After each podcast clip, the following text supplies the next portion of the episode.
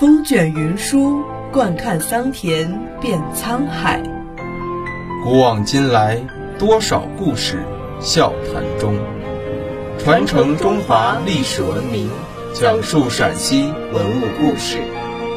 听众朋友们，大家好，这里是陕西文物之声，欢迎收听今天的栏目《漫步诗歌》。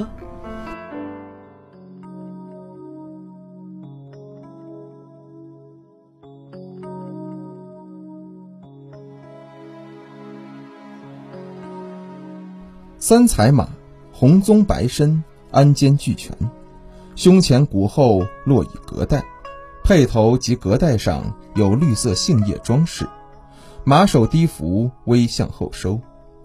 四马俑为昆仑人形象，阔口大鼻，头发中分，两条发辫交盘于脑后，身穿窄袖襦，右臂卷袖，套蓝色半袖短褂，外罩黄色翻领开胯袍，左穿右袒，腰系叠蟹带，上挂梳、瓜等洗马工具，足穿高胶靴，丝木曲臂，做牵马状。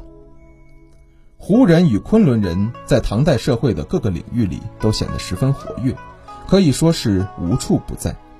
在考古发现的唐代雕塑作品中，马与骆驼更是离不开他们。新唐书《西域传》中说，西突厥降服以后，商旅们可以畅通，于是诸胡大悦。胡人和昆仑奴形象在贞观年间的墓中很少见，高宗显庆时期逐渐增多。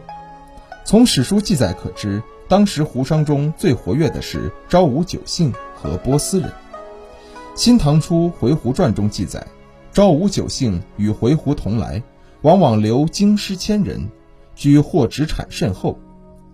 昭武九姓国都是月支人，先祖居祁连山之北昭武城，后来居于亚美尼亚。